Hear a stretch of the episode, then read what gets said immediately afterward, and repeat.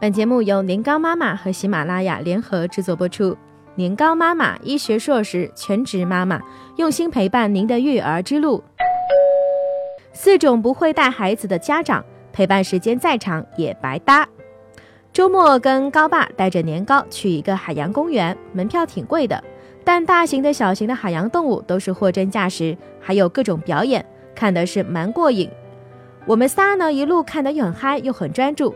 然后我就注意到了有很多这样的家长。现象一，只顾低头玩手机。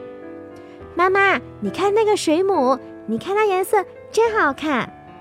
我回头一看，一个小女孩特别激动地拉着妈妈的衣角，而她的妈妈只顾着自己认真地拍小视频发朋友圈，对孩子热切的分享是几乎充耳不闻。现象二，光顾着拍照留念。有个爸爸非得让女儿坐在某鱼缸前的一块石头上拍照，小妹妹怕得要死，一边哭一边说：“嗯，我怕，我要下来。”爸妈一边安慰：“没事没事，就一会儿啊，不会掉下来的。”一边拼命的想抓拍，碍于女儿闹得太凶，只得抱下来，还很怨念的说：“让你拍个照就不会配合呀。”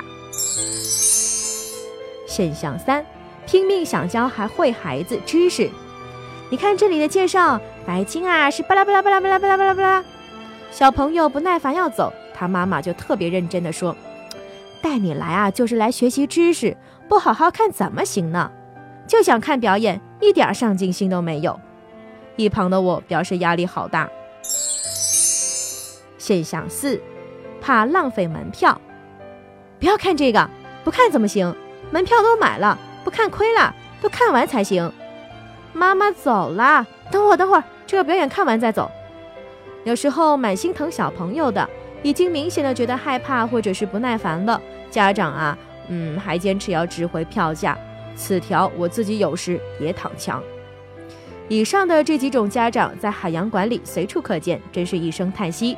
家长们买那么贵的门票，大老远的带着孩子来海洋公园，不就是该静下心来好好陪着玩吗？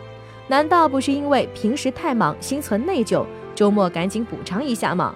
这不是最好的高质量陪伴、寓教于乐的机会吗？提到高质量的陪伴，有些朋友会觉得这是一个自我安慰的说法。陪孩子时间就那么多，还能变出花来？高妈想说呀，变出花是个费脑子也费体力的活。其实很多家长虽然受了很好的教育，但并不知道应该怎么陪孩子玩。给大家举两个例子。我是怎么带年糕玩的？帮饮料找到家。我从货柜上呢拿一个饮料，让年糕去找他在货架上应该摆在什么位置。他的家在哪里？兄弟姐妹在哪里？有几瓶难一点的，适当的引导。你看这个瓶子上有什么呀？有葡萄。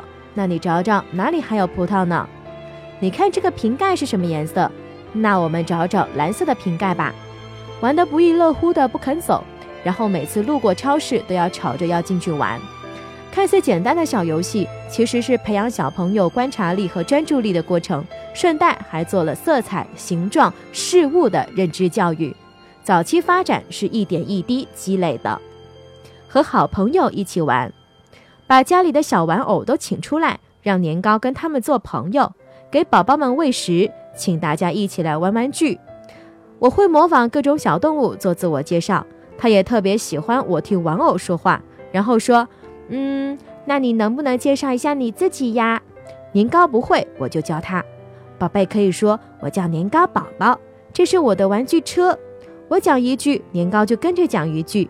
虽然羞涩，但是能够看到他的进步。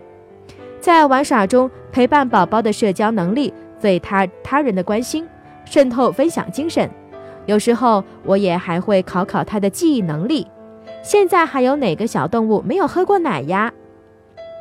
年糕呢是很内秀的小孩，我不强迫他打招呼，但是注重示范和渗透。